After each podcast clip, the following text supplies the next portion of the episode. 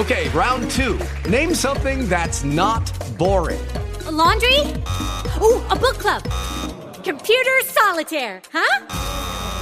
Ah, oh, sorry, we were looking for Chumba Casino. That's right. ChumbaCasino.com has over 100 casino style games. Join today and play for free for your chance to redeem some serious prizes. ChumbaCasino.com. No purchase necessary. Full prohibited by law. 18 plus terms and conditions apply. See website for details.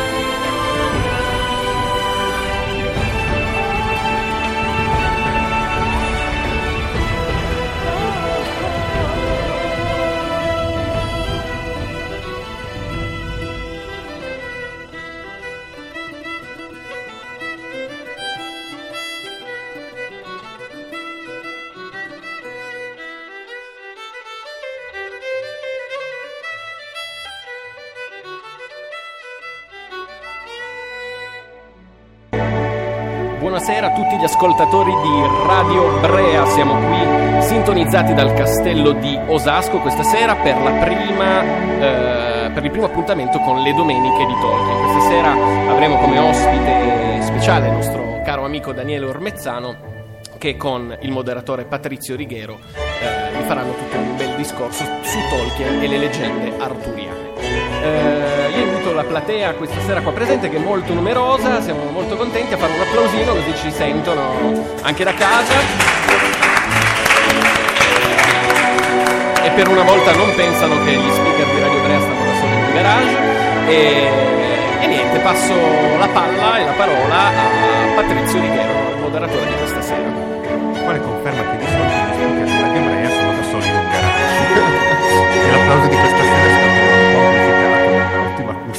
è sala.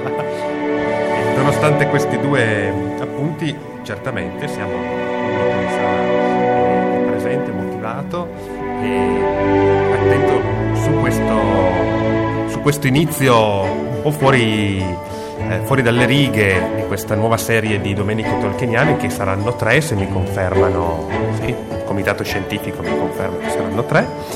E, Iniziamo col nostro amico Daniele Ormezzano, che per chi, per i pochi che non lo conoscono, è un appassionato tolkieniano da quasi sempre, insomma, no? da diversi anni. Diciamo eh, da qualche annetto. Da qualche annetto. E, e nella vita però fa il conservatore del Museo di Scienze Naturali regionale di Torino. Ecco, questa sera ci addentreremo eh, una, nell'ultima opera edita, la caduta eh, di Artù, eh, l'ultima opera uscita insomma, in libreria in Italia, eh, che è stata un'operazione eh, sia commerciale che editoriale particolare e che risale diciamo, un po' nella preistoria della scrittura di Tolkien perché comunque risale agli anni 30 questa, quest'opera e di tanto in tanto vengono tirate fuori dal cassetto cose che forse nel cassetto dovevano stare, ma non vorrei aggiungere altro e lasciare a, a Daniele la parola.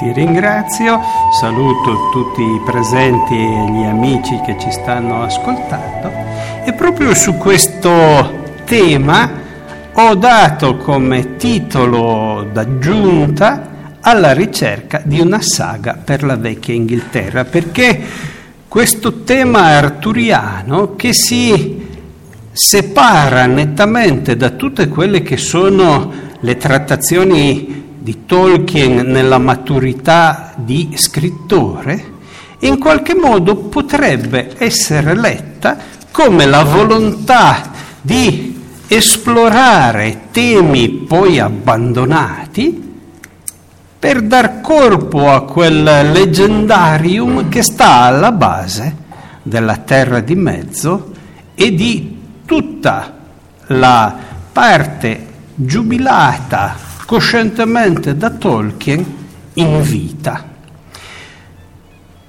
che è in realtà molto poca. Secondo me qui assistiamo, e nel prosieguo ve lo spiegherò, a un'operazione più squisitamente commerciale. Sono state eh, ripulite le antiche versioni della terra di mezzo, con tutti i sei, i ma e le contraddizioni che questo enorme numero di pagine eh, racconta, perché in realtà il caro Christopher ha veramente raccolto anche quanto scritto sulla carta del formaggio, come diciamo noi qui in Piemonte, e allora vediamo qui quale cartaccia, a mio modesto parere, ha raccolto. Christopher Ruel Tolkien nasce a Leeds nel 21 novembre del 1924, quindi quest'anno compie 90 anni. Questo soave vecchietto, invece di starsene tranquillamente a godere la pensione e che pensione, i diritti, solo i diritti dei film eh, gli sono fruttati delle cifre iperboliche, eh, un piccolo contenzioso che Internet mi ha fatto conoscere proprio con le società che hanno gestito i temi dei film, si aggira, così diceva l'articolo, sull'ottantina di milioni di sterline, il che è una bazzecola veramente. Questo signore, eh, dopo aver veramente tirato fuori tutto quanto, ha trovato in fondo ad un cassetto un pacco di carte che suo padre aveva accuratamente lasciato lì e ha deciso di pubblicarle.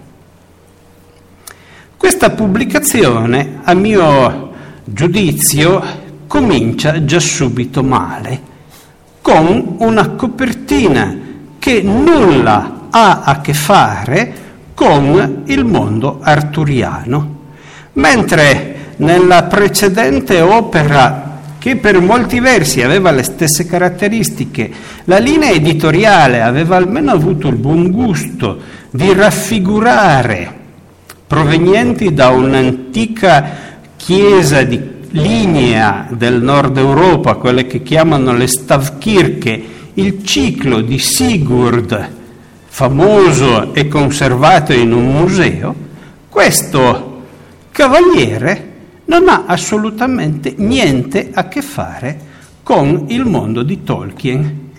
Questa immagine viene usata, riusata e ripetuta su tutti i su tutte le parti iniziali dei vari capitoli, sottocapitoli e così via. Ma che cos'è? Eccolo che cos'è.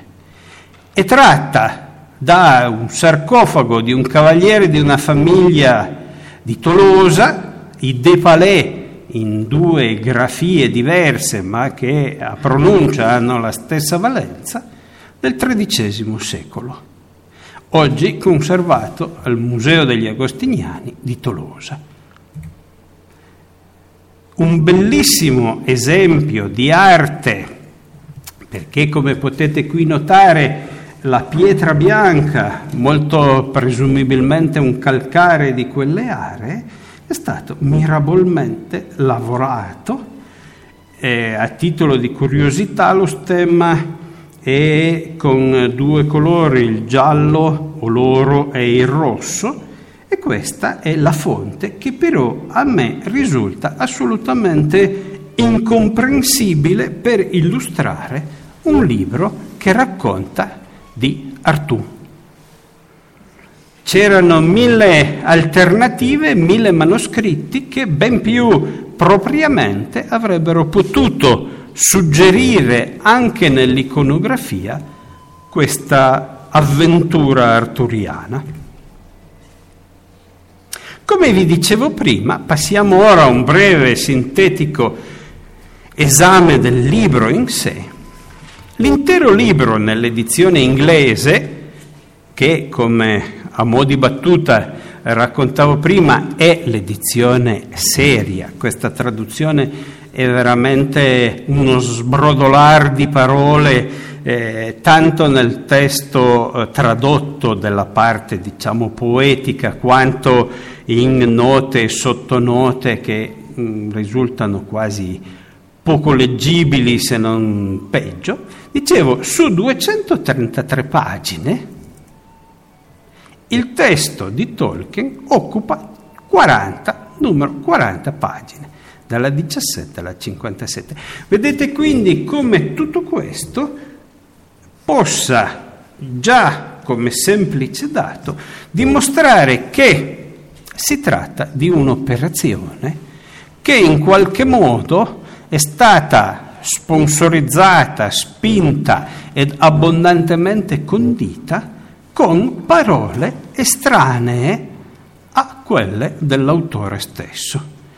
Credo che nessuno se non su pochi rarissimi testi antichi, abbia dei rapporti di questo tipo. Pochissimo testo originale, se così possiamo definirlo, e tutto il resto commenti che, mi permetto di dire, sono in molte parti assolutamente slegati, impropri.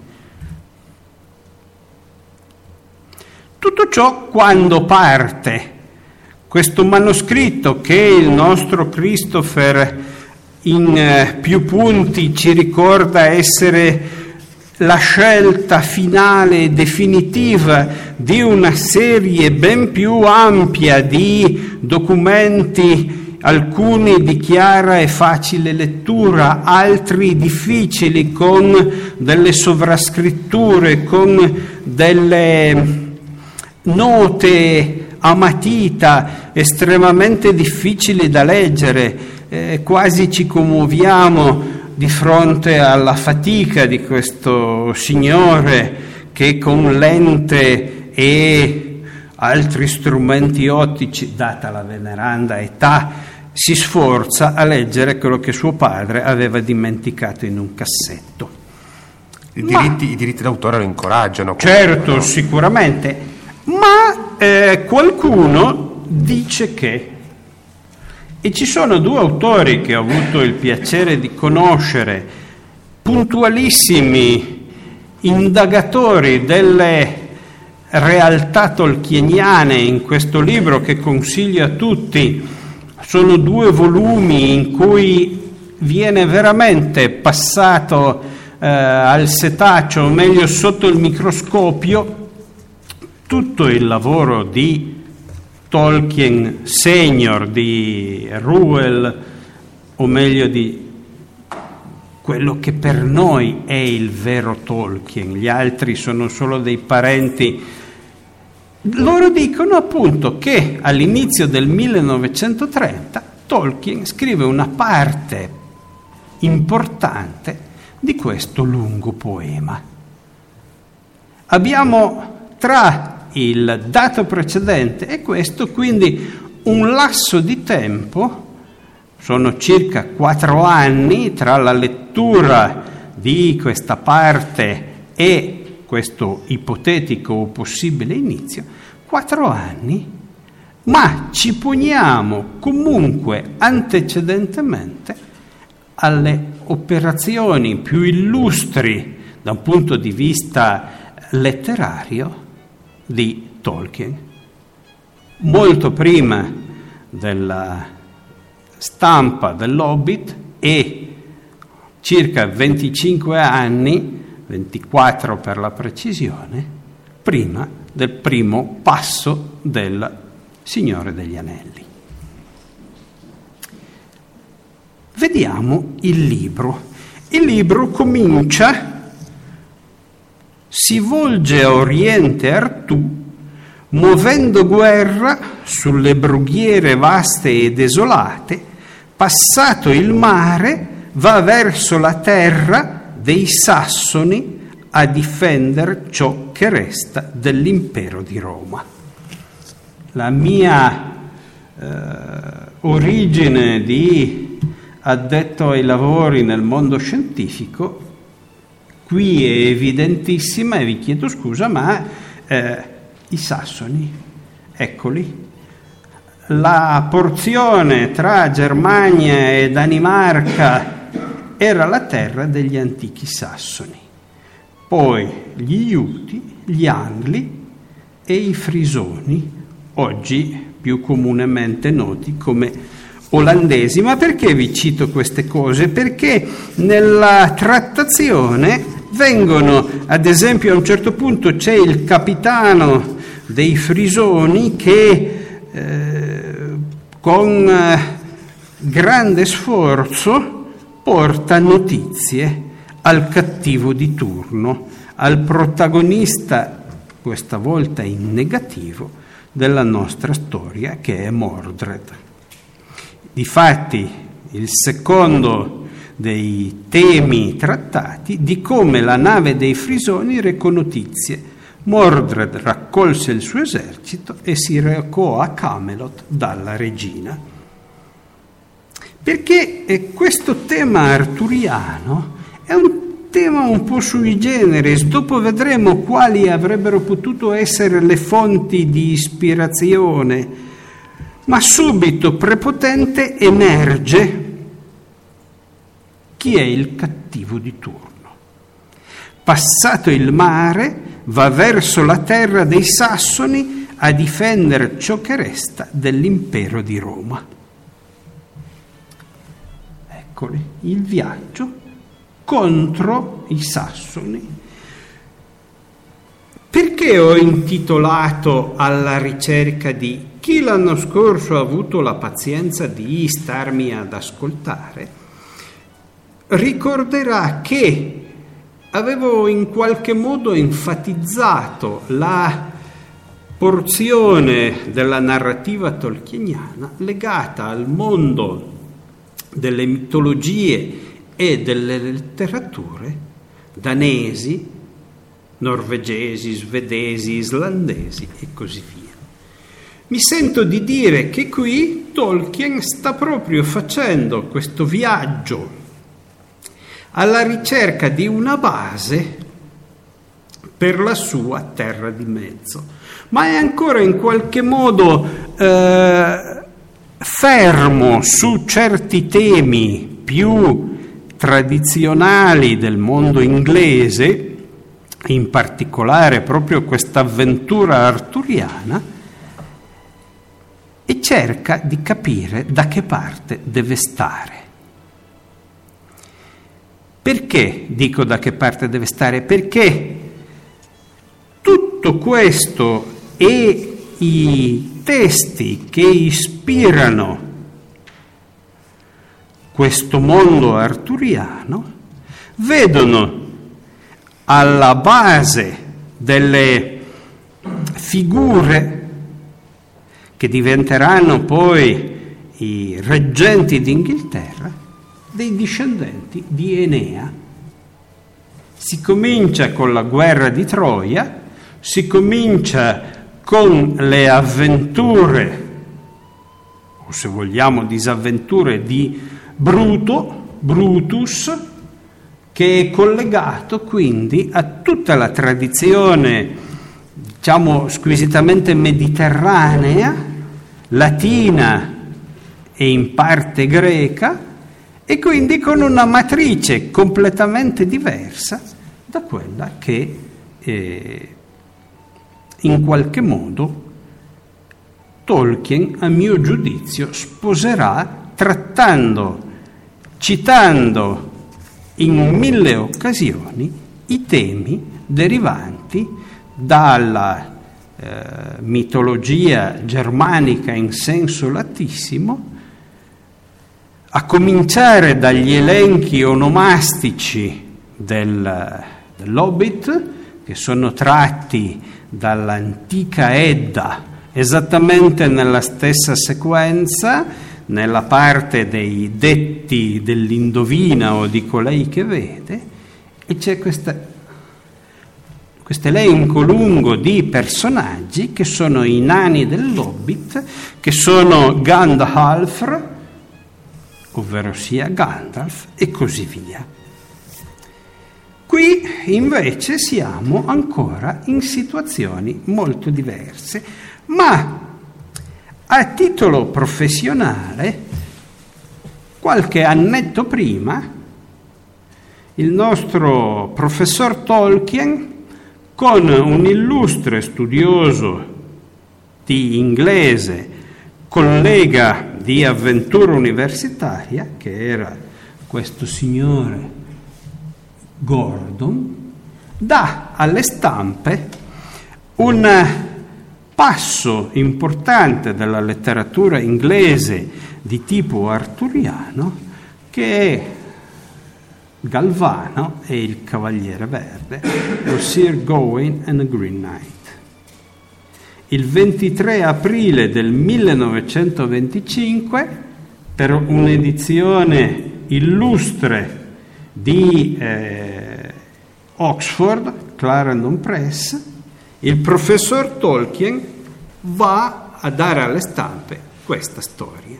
Storia che in qualche modo scompare poi dalla produzione letteraria più nota e che di nuovo il nostro amico ritirerà fuori con commenti, note aggiunte, dando poi alle stampe questa edizione dove aggiunge anche le parti dedicate a due altri eh, testi importanti del Middle English, cioè dell'inglese medio, che sono La Perla e Sir Orfeo. Tutto questo potrebbe... Specifichi su un attimo cos'è l'inglese medio, perché forse qualcuno... Oh, ha proprio solo due parole. Due parole. L'inglese, che oggi viene parlata in così tante parti del mondo, è in realtà una sequenza di una lingua che dal tempo degli anglosassoni si è evoluta e sostanzialmente è definibile con tre passi, tre passaggi. Il vecchio, il medio e l'inglese moderno. L'Old English, erroneamente definito da molti anglosassone, è quel frullato di lingue di stampo germanico che veniva parlato nell'Inghilterra alto medievale, soprattutto dalle popolazioni che avevano eh, così invaso in qualche modo quest'isola, mentre la comunità dotta parlava ancora il latino. Poi ci sono delle evoluzioni successive, che sono quelle dell'inglese medio, in cui eh, vengono scritte alcune importanti opere, e poi l'inglese di oggi, l'inglese moderno, che è comunque in costante evoluzione, in quanto lingua parlata da moltissimi popoli che in qualche modo, a mio modesto parere, si comporta esattamente come il latino nel tardo impero. Ogni popolo, pensate agli africani piuttosto che agli indiani, ha un suo inglese, poi c'è questa specie di cosa orrida che è l'inglese internazionale in cui facciamo tutti quanti e mi metto io per primo nella fila dei frullati tra eh, però serve, una sorta di esperanto che serve a comunicare con gente che viene dalla Nuova Zelanda piuttosto che eh, dal Canada o dal Sudafrica, cosa che per dovere d'ufficio mi capita abbastanza spesso, quindi eh, con appunto eh, forse delle pronunce che farebbero inorridire chi è seduto là in fondo, ma comunque alla fine ci capiamo e riusciamo a eh, dirci delle cose anche forti del fatto che questo inglese scientifico più o meno lo mastichiamo tutti. Il nostro amico Qui per la gioia dei vostri occhi una bellissima illustrazione di eh, Sir Gawain and Green Knight utilizzata per la copertina di un'edizione degli anni 70 in Inghilterra. Dicevo, questo, quest'opera in qualche modo potrebbe avere delle... Mm, affinità dei legami e in qualche modo aver suggerito a Tolkien di provare a percorrere le vie arturiane in quella cerca di temi per dare, come scrive in una delle sue lettere, una saga alla sua nazione, alla sua vecchia Inghilterra. Prima di proseguire, consentitemi di leggere un brano tratto da un eh, testo ormai abbastanza maturo perché è la vita di Tolkien, la biografia scritta un po' di annetti fa, era il 77, quando uscì l'edizione inglese di Humphrey Carpenter. Questo per in qualche modo raccontare quanto è comparso più volte nelle pubblicità di, questi, di questo testo, vendendo queste righe come assolutamente inedite, assolutamente sconosciute, novità, eh, fortunoso ritrovamento, eccetera, eccetera, eh beh, sentite, come vi ho detto, nel 1977 il biografo all'epoca quasi ufficiale, perché aveva delle valenze di eh, forte importanza, cosa dice? Siamo nel periodo degli anni 30, no? Sebbene talvolta tocchino profondi sentimenti, le storie scritte da Tolkien negli anni 1920-1930 erano in realtà jeux d'esprit, destinati a divertire i figli. Il suo reale interesse era per temi più ampi, sia in prosa sia in versi. Un altro poema di quel periodo è allitterativo ma senza rima. Si tratta di The Fall of Arthur, l'unica incursione di Tolkien nel ciclo di Re Artù, le cui leggende l'avevano entusiasmato fin dall'infanzia, ma che egli trovava troppo generose e fantastiche, incoerenti e ripetitive. Le storie del ciclo arturiano per lui erano insoddisfacenti come mito poiché contenevano riferimenti troppo espliciti alla religione cristiana. Nel suo poema su Re Artù non menzionò mai il Graal, ma intraprese un resoconto personale sulla morte di Artù, nel quale il re Galvano venne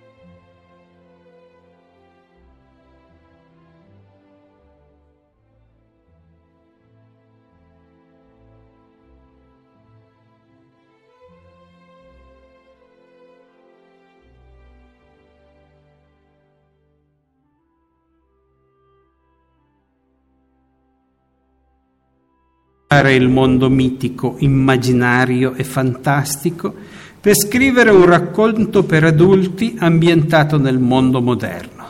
I risultati furono irrilevanti e ciò dimostra che la sua immaginazione aveva bisogno del mito e della leggenda per esprimere appieno tutte le sue potenzialità. Non mi stupirei se un giorno, continuando a vivere il caro figliolo, venga dato alle stampe e venduto come importantissima opera di Tolkien, padre, uno di questi racconti. C'è dalla regia Gilby?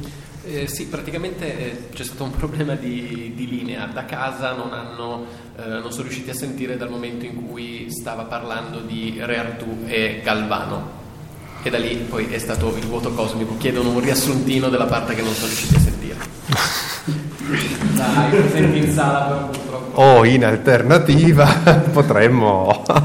In alternativa possiamo eh, riprendere quanto abbiamo tentato di dire e sintetizzare che questo, la caduta di Artù come narrazione racconta molto semplicemente di come Artù e il suo fedele cavaliere Galvano muovano verso Oriente per muovere la guerra ai sassoni pagani, agli angli, agli iuti, a tutta quella porzione di popoli che andranno a costituire poi eh, l'antica Inghilterra e che nel testo vengono spesso etichettati come barbari, pagani e in qualche modo titolo d'esempio di tutta una serie di virtù negative.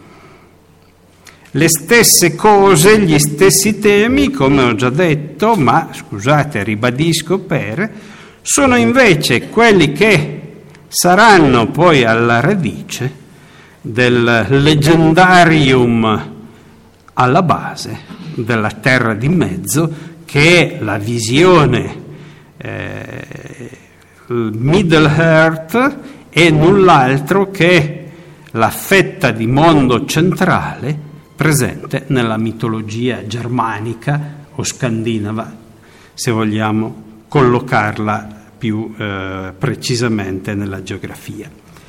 Ho ancora aggiunto che la Ginevra di questa caduta di Artù è una Ginevra tutta in negativo, non è la donna che poi comparirà ad esempio in alcune figure femminili del Signore degli Anelli, ma è la donna cattiva, fredda, eh, solo interessata del potere e alcuni passi lo dicono abbastanza bene. Quello che è un pochino più curioso in realtà è la comparazione con la donna fata. In qualche modo sembra di leggere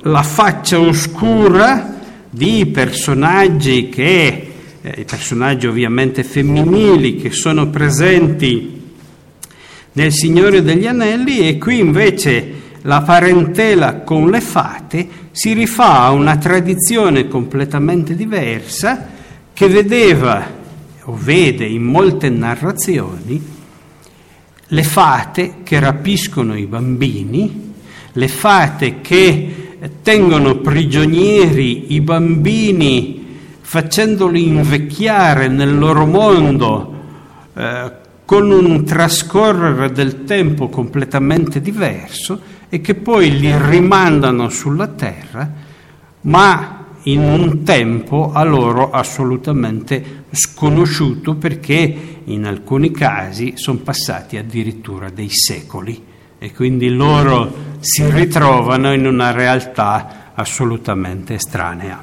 Li prendono giovani, li restituiscono vecchi. no, ma sono giovanissimi. È solo che proprio. il mondo degli umani ha invece avuto un lunghissimo lasso di tempo, invece loro restano Sulla... Galvano, tra l'altro, mh, eh, si dice che era imbattibile di giorno, ma, ma vulnerabile di- di- all'imbrunire, no? di notte, di Certo, sera. eh, la descrizione che fa di Galvano in alcuni passi consente di dire, o perlomeno di paragonare sicuramente Galvano ad un eroe solare, il, eh, suo scudo brilla di luce, eh, è come un piccolo sole con un animale che di nuovo è un animale alato che di nuovo ha le stesse valenze come insegna. Da un punto di vista squisitamente araldico ci sono alcune cose che sono assolutamente anomale, non sono riuscito a trovare dove si sia ispirato eh, per alcune armi, eh, così una piccola eh, divagazione, il mondo arturiano ha una ricchissima araldica che è stata fonte di studi anche per alcuni personaggi, il più significativo tra quelli recenti è sicuramente il francese Michel Pastoureau che ha dedicato parecchie opere a questa eh, araldica di tipo fantastico per un aspetto, ma che riflette appieno quelle che sono le norme tra 3 e 400 di questa eh, modalità, di questa che sta diventando sempre di più una disciplina di tipo iconografico. Le storie, e adesso non sto a raccontarvele, sono abbastanza complicate, eh, si torna spesso sugli stessi temi, alcuni mh, in qualche modo eh, ricordano, per esempio ci sono dei passi in cui le truppe guardano il cielo e si vede la cavalcata selvaggia, eh, che è un tema mitico molto importante che eh, si collega alla presenza di queste figure femminili, le valchirie che raccolgono i guerrieri morti in battaglia e tutti assieme fanno questa cavalcata nel cielo a seguito dei grandi dei eh, del pantheon germanico e che nel corso del tempo verrà progressivamente con eh, lo sviluppo e la diffusione del cristianesimo anche in questi territori nord europei, verrà progressivamente demonizzata con alcune figure, la più significativa in uh, generale è il nostro Arlecchino di Hellekin o Helleken a seconda delle edizioni, sono gli elementi eh, pericolosi, diabolici di questo corteo notturno che eh, porta disgrazia se visto, che porta paura e così via. Ma questo esula ormai da, da tutto questo e quindi torniamo al nostro Artù che a un certo punto scopre che il suo fido consigliere che l'aveva spinto a pacificare le terre sassoni, dichiarandosi fedele esecutore delle sue disposizioni che eh, l'aveva in qualche modo rassicurato sulla buona condotta, sul fatto che il regno sarebbe stato al sicuro nelle sue mani, ebbene Mordred, il bravo bambino, a un certo punto cambia completamente idea. E allora il nostro Artù viene avvisato, questa volta sì, da un fedele cavaliere, che lo raggiunge nei luoghi l'attuale Olanda o Danimarca, dove era a combattere questi eh, senza Dio, questi pagani, e lo avvisa e allora tornano. Artù con le sue navi torna in Inghilterra. Il mare brillava, era ben nota ai suoi uomini, Mordred lo sapeva, l'insegna di Artù. Sulle vele brillava trapunta d'argento una bianca signora che nel suo santo abbraccio stringeva un bimbo nato da vergine.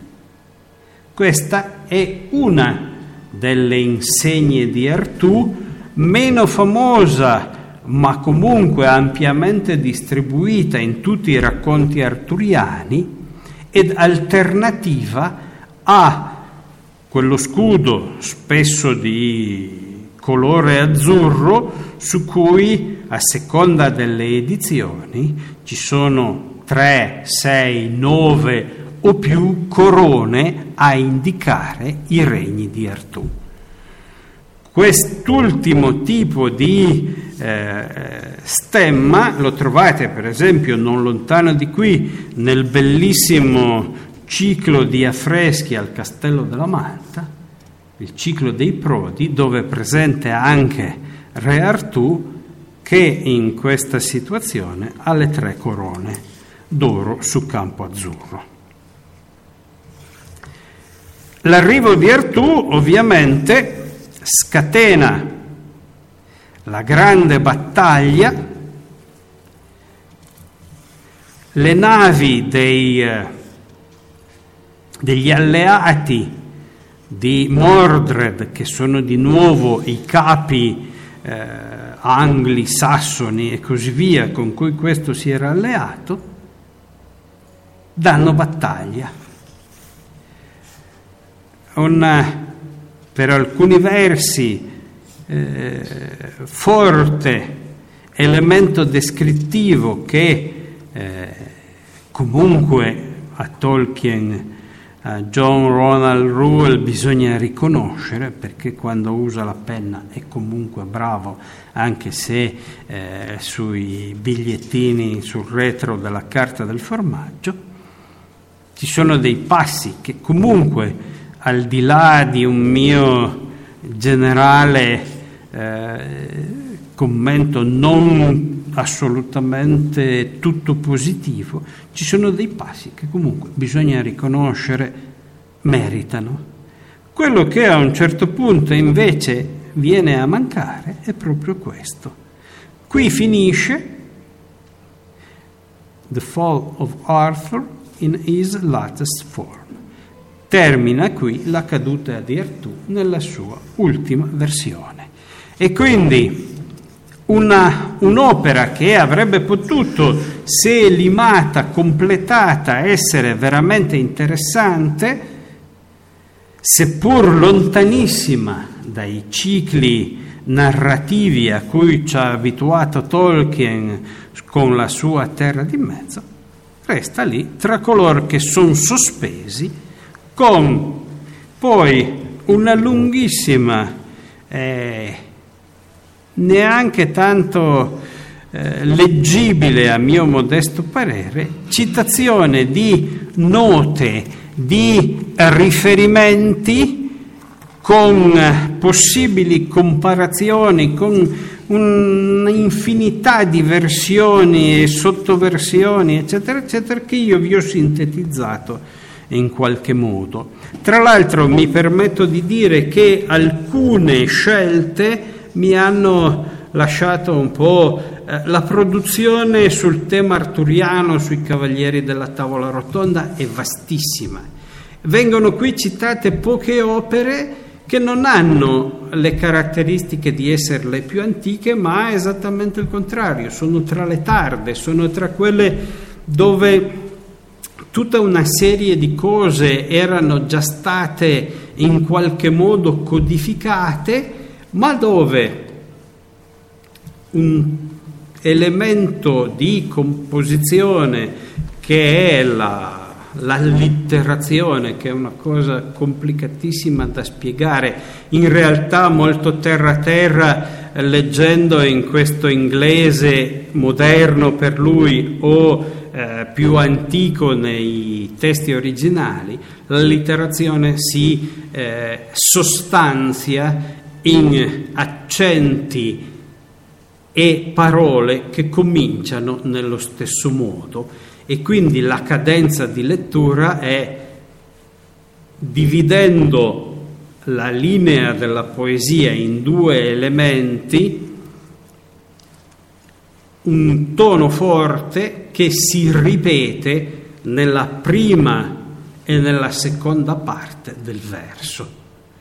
È un modo abbastanza estraneo, lontano a noi, che in uh, letteratura italiana è stato usato da pochissime persone perché il nostro verso è di solito molto più fluido, invece qui sono proprio le martellate del mondo germanico con questi suoni duri, forti, che si ripetono.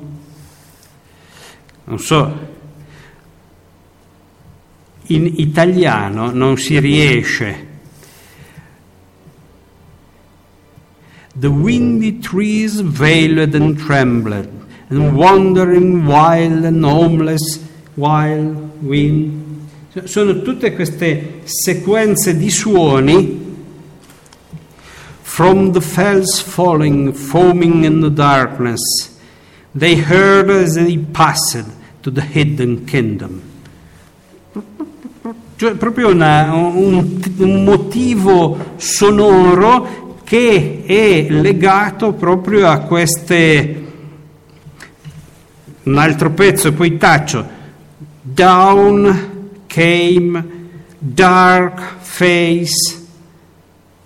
Quindi vedete, tutto comincia foneticamente nello stesso modo, down, dark e così via.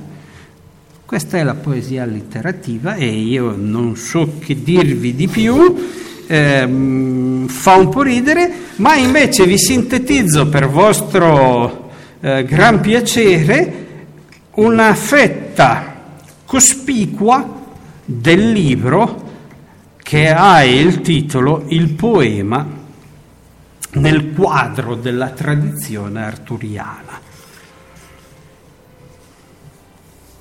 L'incipit è erano passati più di sette secoli dall'uscita delle legioni romane dalla Britannia quando, a metà del XII secolo, probabilmente intorno al 1136, apparve un'opera intitolata Historia Regum Britanniae. E allora cominciamo proprio con questa. Il suo autore è Goffredo Gaufridus o Geoffrey a seconda delle lingue che us- utilizziamo di Monmouth. Qui è una statua recente che ipotizza questo suave vecchietto che dopo aver fatto eh, una carriera religiosa fino a diventare vescovo di una delle località del Galles, perché è un, sostanzialmente un gallese, scrive in latino Historia Regum Britanniae, cioè la storia dei re d'Inghilterra, che è un'opera che viene in passato, meglio, veniva considerata come una cronaca, in realtà gli studi filologici e storici più recenti, parlo degli ultimi decenni ovviamente, l'hanno tranquillamente classificata come opera di fantasia. Sono dei viaggi dei re d'Inghilterra assolutamente eh, fantasiosi, assolutamente privi di realtà storica. Pensate la cosa più divertente, per esempio, che Re Artù a un certo punto sbarca sul continente, va a combattere l'imperatore romano, gliene dà un sacco e torna vittorioso. la storia ci dice che è successo più o meno il contrario, ma eh, è comunque un'opera che ha condizionato pesantemente la letteratura inglese dall'epoca, quindi per circa eh, mille anni mal contati. Uno studioso inglese, molto onesto in questo, la definisce una delle frodi più sfacciate e di maggior successo al mondo, perché sicuramente da questo racconto la narrazione arturiana prende potenza. In realtà ci sono altri libri più vecchi, ma eh, poi qui, dopo una bella serie di pagine, vengono elencate alcune forme eh, letterarie di nuovo allitterative tra 3 e 400 quello che era l'antico metro degli anglosassoni riprende vigore in Inghilterra e quindi esistono delle versioni allitterative della eh, narrazione arturiana. Qui comincia morte d'Artù, morte Artur, in nomine Patris et Figli e Spiritis Santi. Amen, pur charité, Amen. Questa è la trascrizione letterale con tutte le sue bellezze dell'inizio di una di queste opere. Vedete che nonostante tutto c'è un pezzettino di francese dei conquistatori, c'è un pezzo e quest'opera è quella che qui vedete in eh, originale. L'unico manoscritto oggi noto è conservato nella biblioteca della cattedrale di Lincoln ed è la Arthur allitterativa che viene ampiamente citata nel nostro testo. Questo giusto per farvi vedere quali stupendi monumenti siano le cattedrali inglesi e il luogo dove questo manoscritto è conservato chi ci segue da casa se lo può andare a vedere su, su internet. Internet eh, tranquillamente. Così sono interattivi Il anche loro. Il tempo passa e un certo signore che si chiama Tommaso Thomas Mallory scrive Le Morts d'Arthur. Anche questo è stato ritrovato come manoscritto in tempi abbastanza recenti ed è l'altro grande eh, racconto sulla morte di Artù con un profondo, profondissimo influsso su tutta la letteratura arturiana fino ai nostri giorni, tant'è che ancora nell'Ottocento alcuni scrittori riscrivono, rieditano i temi trattati da Mallory in versione più moderna. Ecco, queste sono alcune pagine del manoscritto, ma quello che così a titolo di curiosità vi posso evidenziare è che proprio a Winchester, nel luogo, non nella cattedrale di Winchester, che per chi ha la mia età era famosa per un motivetto di un gruppo inglese che era Winchester Cathedral, ma questa ve la risparmio, e invece il castello di Winchester, dove nella sala grande, guardate un po' che cosa c'è, la tavola rotonda. Tavola rotonda molto più tarda effettivamente, ma che nell'Inghilterra eh, ancora di oggi ha un suo peso e una sua importanza. Dico molto più tarda perché qui al centro, nel cuore della tavola, vedete due fiori con cinque petali. e sono rispettivamente la rosa bianca e la rosa rossa di due parti, di due gruppi all'interno della famiglia reale inglese che daranno ai noi vita a una sanguinosissima guerra, la guerra delle due rose, perché i due mh, erano i, i simboli di queste due fette, di queste due parti che poi diventeranno anche due famiglie diverse, ma è troppo lunga la storia. Per gli amici a casa che non ci possono vedere, diciamo che in- siamo appollaiati in questo momento io e Daniele su una tavola rotonda. eh. Caso, coincidenza. Certo, certamente. E giusto per eh, rendervi un pochino più edotti su, per molti aspetti, leggo dal eh, testo La caduta di Artù nella parte il poema nel quadro della tradizione arturiana, per molti aspetti il canto terzo della caduta di Artù si discosta molto dal Tale of the Death of Arthur di Mallory e dalla morte Arthur in versi, specialmente in quanto trascura determinate vicende. Vedete, è tutto un andi rivieni. Ad esempio un altro passo, né nella morte Arturo in versi né in Mallory vi sono accenni a che cosa pensasse o desiderasse Ginevra. E così via. Penso che sia...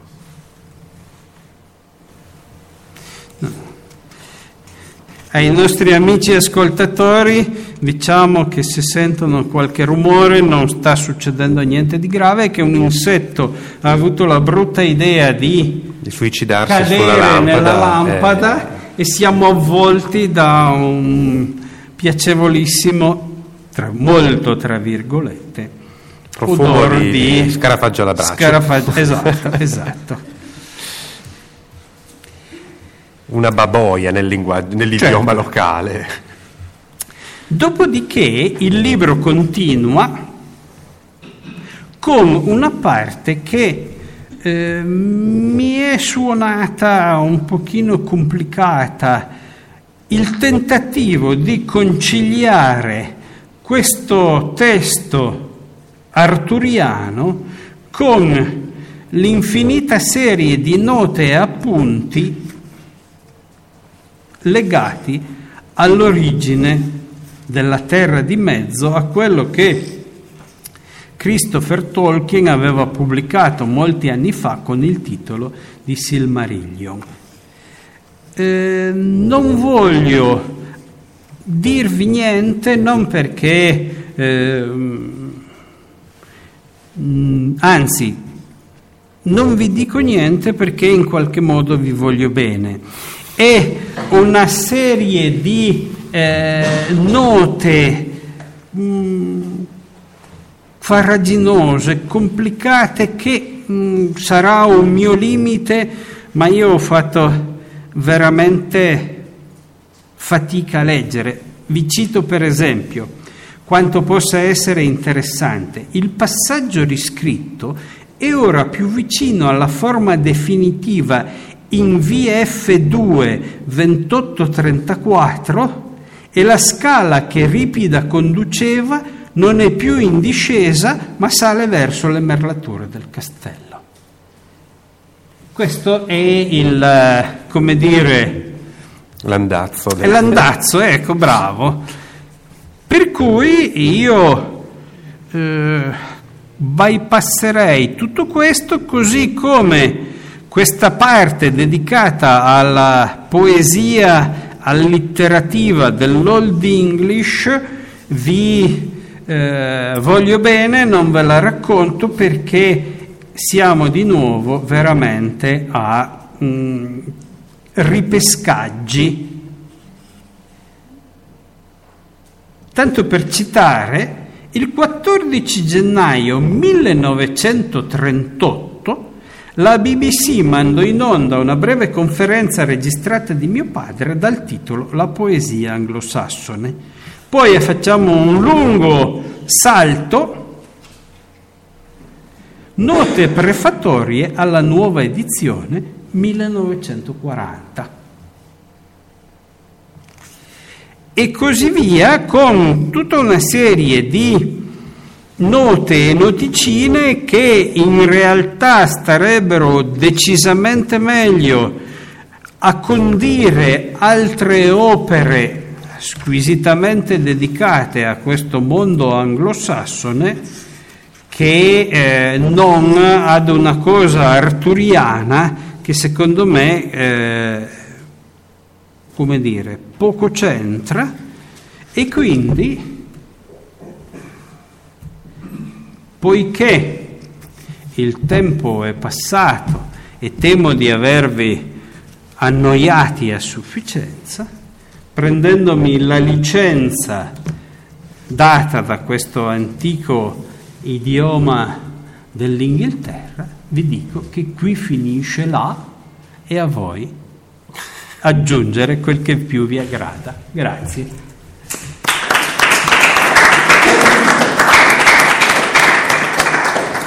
Grazie Daniele per questa per averci in qualche modo scoraggiato chi non l'ha ancora letto da, da, così, da risparmiare e investire in modo diverso i denari. Eh, Gilby, abbiamo qualche domanda da casa? Le stanno preparando. Le stanno preparando. Abbiamo qualche domanda dal pubblico? Sta, il pubblico la sta preparando. Il pubblico è stato sufficientemente ucciso dalle mie parole e quindi... Allora, mentre, mentre, si scaldano da casa il pubblico faccio io qualche, qualche spunto. Eh, il primo è questo, secondo te in qualche modo eh, in, questa, in, questa, in, questo esercizio di stile di Tolkien eh, c'è qualche, qualche, scintilla che poi fa, faccia qualche germe, qualche eh, indicazione che poi faccia pensare alla genesi eh, del mondo della terra di mezzo o sono veramente due mondi completamente separati? Io, nonostante appunto quello che ho appena citato sulla parte non scritta del poema e quindi sui eh, collegamenti che Christopher Tolkien eh, non sono riuscito a trovare nella terra di mezzo che noi più amiamo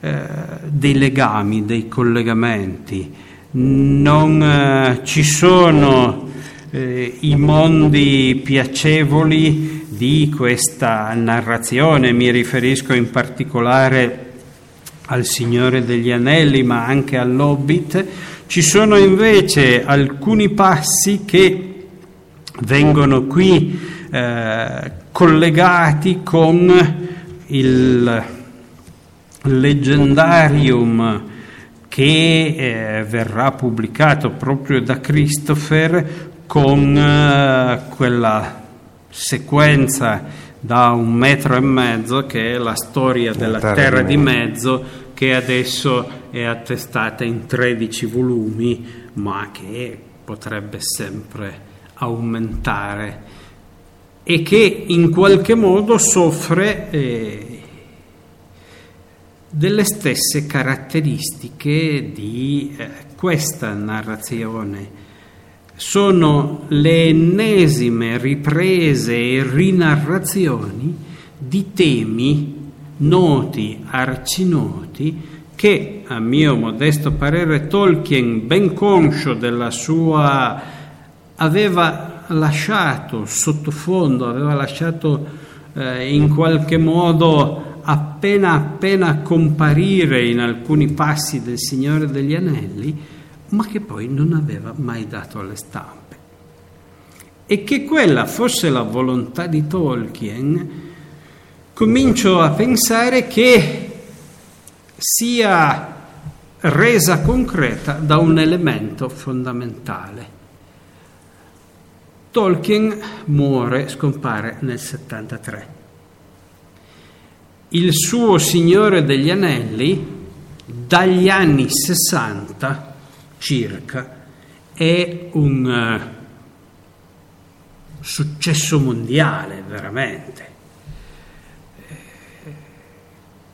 in assoluto comunque passano tra i 19 e 18-19 anni tra le edizioni del Signore degli Anelli, la loro diffusione e la scomparsa di Tolkien. Stento a credere che un qualsiasi editore abbia rifiutato di eh, pubblicare dopo il successo mondiale del Signore degli Anelli, una qualsiasi cosa di Tolkien. Questo mi ha convinto, non ho certo pretese di avere la verità assoluta in tasca, ma mi ha convinto che Tolkien era in qualche modo insicuro nel pubblicare queste cose, temeva e il suo modo di lavorare, di un continuo e costante lavoro di revisione, in qualche modo lo suggerisce, temeva di non essere più all'altezza. Se fate caso, dopo il grande successo del Signore degli Anelli, Tolkien vivo giubila, dà alle stampe pochissime cose e assolutamente marginali. Qualche poesiola, qualche piccolo raccontino un po' buffo e tutto finisce lì. In vent'anni circa, o almeno in tredici anni, con la mole di materiale che il figlio dice aver trovato presso le università americane, la Market University, eh, presso tutta una serie di... riuscire a scrivere, a fare delle dimensioni del Silmarillion mi sembra non facile, di più, cioè c'era da lavorarci un'estate. E allora mh, mm, mi chiedo perché tutto questo non è stato scientemente dato alle stampe. Non certo per consentire al figlio di proseguire in un'opera di pubblicazione di tutto e ancora un po'. Così, ripeto, mm, pronto a fare ammenda, ma penso che Tolkien stesso a un certo punto si renda conto che alcuni suoi testi non sono comparabili come qualità, come completezza narrativa con il Signore degli Anelli, e allora saggiamente dice no grazie. Io credo questo, proprio perché eh, il calendario, gli anni trascorsi, non dimentichiamo che un altro elemento eh, va tenuto in conto. Da un certo momento Tolkien è anche un libero cittadino.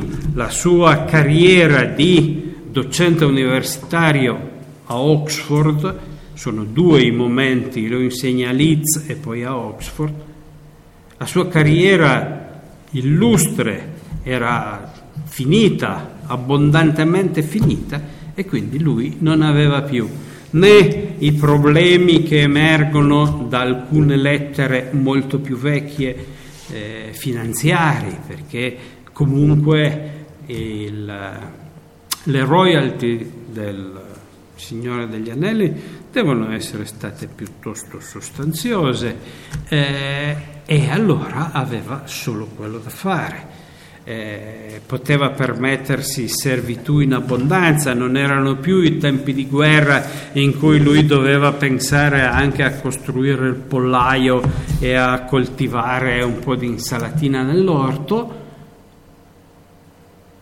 E quindi perché non ha dato tutto questo alle stampe? Perché non ha fatto un'edizione principe della storia della terra di mezzo nella prima era o nella seconda, o tutte e due, avrebbe avuto sicuramente tempo. Secondo me non l'ha fatto perché non era soddisfatto della sua eh, qualità in queste parti. Mi permetto di dire, avendo, come dire, masticato con abbondanza le opere di questo signore, che non aveva assolutamente torto. Molte di queste eh, cose che il figlio darà alle stampe con delle introduzioni chilometriche, con delle eh, note postfazioni che come in questo caso superano abbondantemente in lunghezza il testo originale e non sono eh, così accattivanti, non sono così eh, belle e piacevoli come lo sono certi passi del Signore degli Anelli, dove veramente in questa terra di mezzo credo di interpretare un po' il pensiero di tutti voi, sarebbe bello poter andare e perdersi magari, nonostante il pericolo degli orchi, ma vedere gli elfi e quel tipo di elfi sarebbe comunque un'avventura da ricordare per una vita. Concordo, probabilmente eh, anche si rendeva conto di non poter superare il livello certo, che aveva raggiunto. Insomma, certo, certo. Uh, c'è stata una grande opera che eh, è riuscita a tenere livello alto nonostante la, la mole enorme, perché comunque il Signore degli Anelli un pacco così di pagine, e forse ha avuto, come dire, la coscienza, il sentore, non so, eh, che l'opera era compiuta, che lui aveva fatto con la pubblicazione di questo libro tutto quanto si era prefisso la leggenda della sua nazione l'aveva fatta era stata accolta con il rispetto delle leggende fondanti, dei miti, in qualche modo a conti fatti, vedendo quali sono i lettori appassionati, i fans, noi che stasera dopo tanto tempo parliamo ancora di lui e della sua opera, aveva ottenuto il suo scopo, cioè, aveva fondato un qualcosa che potremmo quasi chiamare una mitologia, una leggenda, ma una leggenda di quelle pesanti che entrano nella profondità, nel substrato di, eh, del resto il fatto che noi siamo qui in qualche modo da sostanza conferma, questo, certo. conferma questa, eh, queste mie parole. E allora proprio come dire, come uno dei suoi personaggi, alla fine forse è meglio chiudere con un rapido colpo, restando quell'eroe da leggenda che invece queste cose ogni tanto io ho l'impressione che sviliscano un po' le sue capacità di scrittore perché il verso è zoppicante la, il riferimento vola e del resto erano destinati, se non l'ha certo, pubblicato certo, lui stesso, se erano certo, destinati io, alla... io sono convinto che... Eh, ad essere scritti più, sul lato B, ecco, Certo, insomma. più vado avanti, più mi sono convinto che Christopher abbia voluto pubblicare anche i lati B, forse senza rendersi conto che questi lati B potevano in tanti aspetti e versi far tramontare le capacità di scrittore di suo padre. La regia abbiamo qualche... Abbiamo una domanda di uh, Gabriele che chiede come mai secondo lei i riferimenti etimologici e cosmologici sulla forma del mondo, uh, come ad esempio Avalon ed Eressea, non possono essere sufficienti a considerare l'idea che Tolkien volesse integrare il proprio mito nascente con l'epica arturiana almeno fino ai tardi anni 30. È una domanda veramente difficile. Confermo che gliel'ho fatta semplificare. Eh. Questa è la versione. Perfetto. Salutiamo intanto l'amico Gabriele. E... Salutiamo Gabriele, oserei dire... Cosa ha mangiato a cena? Poi ce lo dirai. Invitiamolo a una delle prossime eh, nostre riunioni. E dopo una domanda del genere si è eh, guadagnato sicuramente il diritto di star seduto dalla parte di chi parla e non eh, quella chi ascolta. E è un argomento assolutamente complesso che eh, mi trova quasi in difficoltà a rispondere soprattutto per la sintesi che questa trasmissione richiede della risposta. Dovremmo tornare indietro, fare un passo indietro ed esaminare tanto storicamente quanto nell'evolversi della, eh, dei testi tolkieniani la percezione della forma della terra. Dovremmo fare una specie di lunga cavalcata che vede la terra cambiare, ma non tanto nelle parole di Tolkien quanto proprio nella comprensione della gente dei secoli scorsi. Anche se alcuni illustri studiosi ci hanno detto che l'uomo medievale era ben conscio del fatto che la terra fosse rotonda e non piatta. Esistono degli manoscritti 1100, 1200 che evidenziano questa forma a palla, esattamente come la vediamo noi oggi, mentre relegano la terra piatta a narrazioni ben più antiche. Il nostro autore in qualche modo fa eh, la stessa operazione con un cambiamento,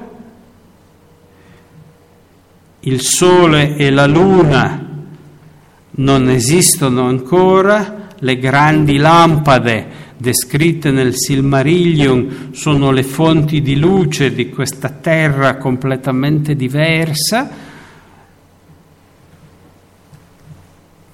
Dopodiché, veramente, eh, a costo di essere accusato di tradire il pensiero del professor Tolkien, non dico di più, eh, sarebbe veramente necessaria una lunga disamina per rispondere compiutamente ad una domanda così complessa nella sua eh, intierezza. Colgo invece l'occasione per invitare questo amico, si faccia trovare, si faccia vedere, sarà sicuramente un piacere ascoltarlo perché comunque se riesce a avere delle domande così complesse e così eh, articolate ma in dettaglio, beh, merita giustamente di venire qui e intrattenerci. Lo aspettiamo. È un invito questo eh, per Gabriele. È arrivato. Io faccio una domanda in diretta. E, provando a leggere il testo, no? Eman- Emanuele, Emanuele. Sì, ho, Non avuto- per gli amici in radio. vabbè, ho provato, ho provato in qualche modo a leggere il testo, trovando una grande difficoltà appunto come ha fatto notare eh, nella parte successiva di note varie ed eventuali. Però mentre lo leggevo mi veniva una domanda spontanea.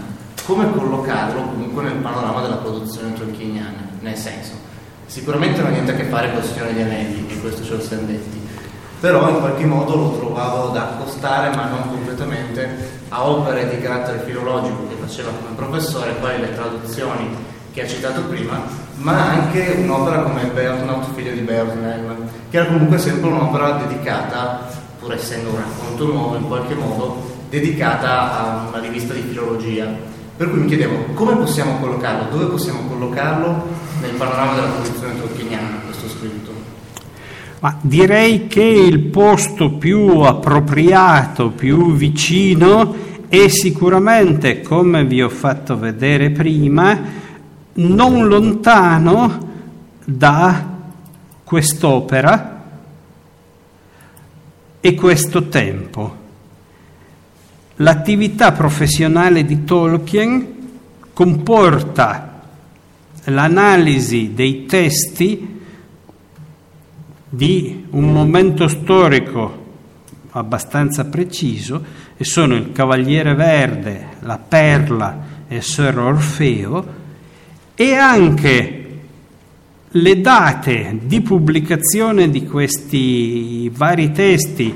Il primo è eh, Galvano e il Cavaliere Verde, o meglio Sir Gawain and the Green Knight, viene edito nel 1925, con però, se mi permettete, guardate con attenzione qui sotto, ristampato nel 1930 sì, con correzioni. Nel 1936. Quindi siamo esattamente nel momento, e l'abbiamo visto con le altre eh, slide, in cui lui dà alle stampe, eh, scusate, dà eh, al manoscritto nell'edizione più prossima a quella pubblicata il volto praticamente noto, chiamiamolo definitivo per quanto possa essere definitiva una.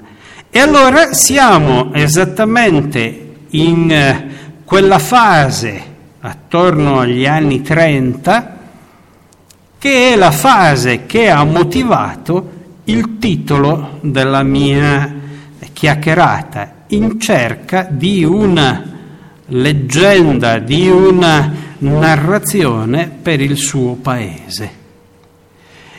Lui come attività professionale esamina queste opere, parallelamente esamina il Beowulf, esamina una serie di saghe della parte più settentrionale eh, dell'Europa, l'Islanda alla fine sceglierà come temi ispiratori proprio quelli di queste saghe, lasciando la parte arturiana a dormire i sonni più beati, tant'è che poi eh, proprio Pearl e Sir Orfeo non pubblicherà mai neanche come attività professionale, passando invece a quella serie di opere sul mondo narrativo,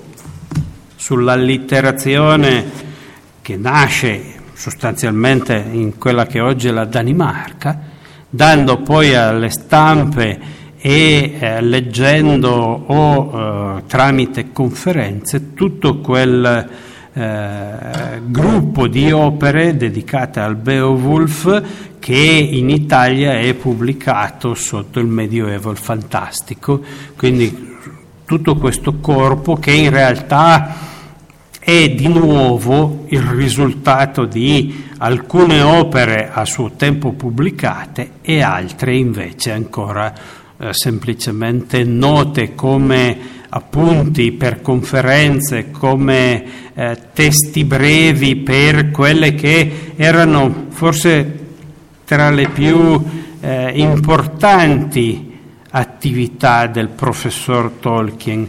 Questi incontri con il pubblico non solo con i suoi studenti, ma col pubblico che nella sua veste di docente universitario periodicamente incontrava a giustificare tutta una serie di eh, ricerche anche al pubblico, cosa che ancora oggi le università inglesi fanno periodicamente con cicli di conferenza dove i docenti illustrano l'attività di ricerca, dove eh, rendono edotti alle volte anche per ottenere finanziamenti i vari personaggi presenti su quelle che sono le idee, le ricerche, gli spunti per future ricerche e così via.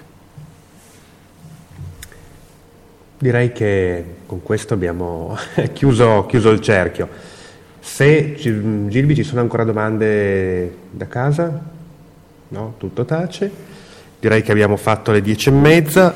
Eh, credo, concludo con un'ultima osservazione. Io credo anche che dopo uno sforzo intellettuale e spirituale come quello che Tolkien ha fatto per produrre, per concludere poi Il Signore degli Anelli, no? con la, tutti e tre i libri, eh, come la Bibbia ci insegna, al settimo giorno anche lui probabilmente riposato, giustamente, giustamente, si è riposato e a un certo punto anche la vena creativa e proprio la fatica anche fisica di Certo. rivedere, di comporre questo qua, eh, questa quest'opera eh, gli ha richiesto insomma, un periodo di, insomma, di meritato, di meritato riposo. meritato riposo.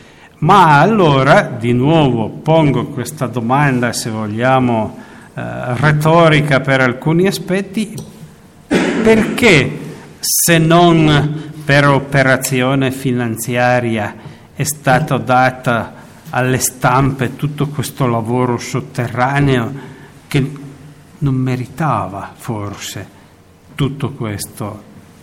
Sarebbe stato più bello scrivere un saggio, un qualcosa che ricordasse un anniversario, che ricordasse i 50 anni della pubblicazione e cose del genere, e lasciare ai pochi che per motivi professionali potevano essere interessati tutto questo insieme di carte che, ripeto, l'ho già detto prima, vengono troppo spesso definite scarsamente o addirittura illeggibili. E allora, se una carta, se un documento è illeggibile, beh, eh, forse un po' di sana autocritica sul fatto che la stai pubblicando, anche se nelle righe prima l'hai definita illeggibile, eh, cioè, come dire, eh, Eh, questo, questo dubbio ce lo portiamo a dormire questa Certo, sera.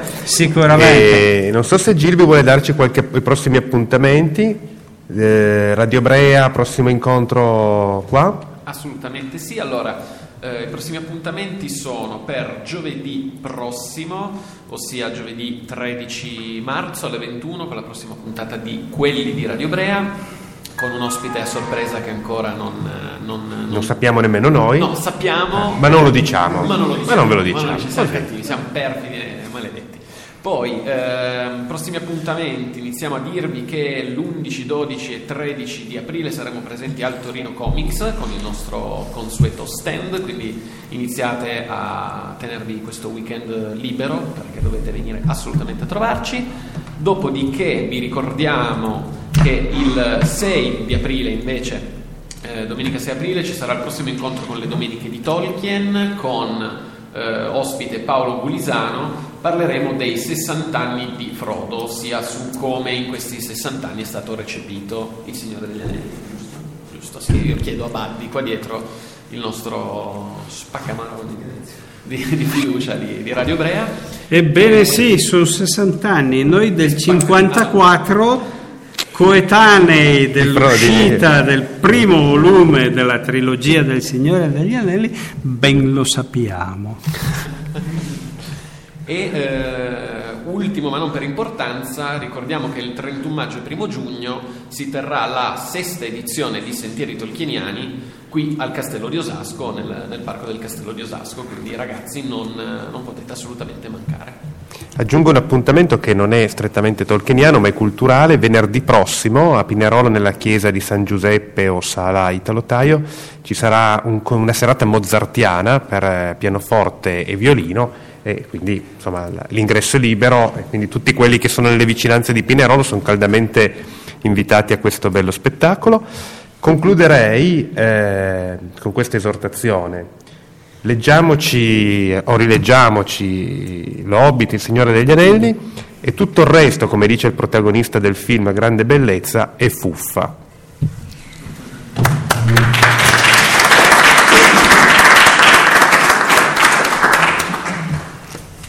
Chiudiamo questa serata con un brano, giusto per, per chiudere in bellezza, un brano acustico del- dei Blind Guardian che tanti di voi conosceranno grazie a Radio Brea, intitolato The Bard Song in the Forest.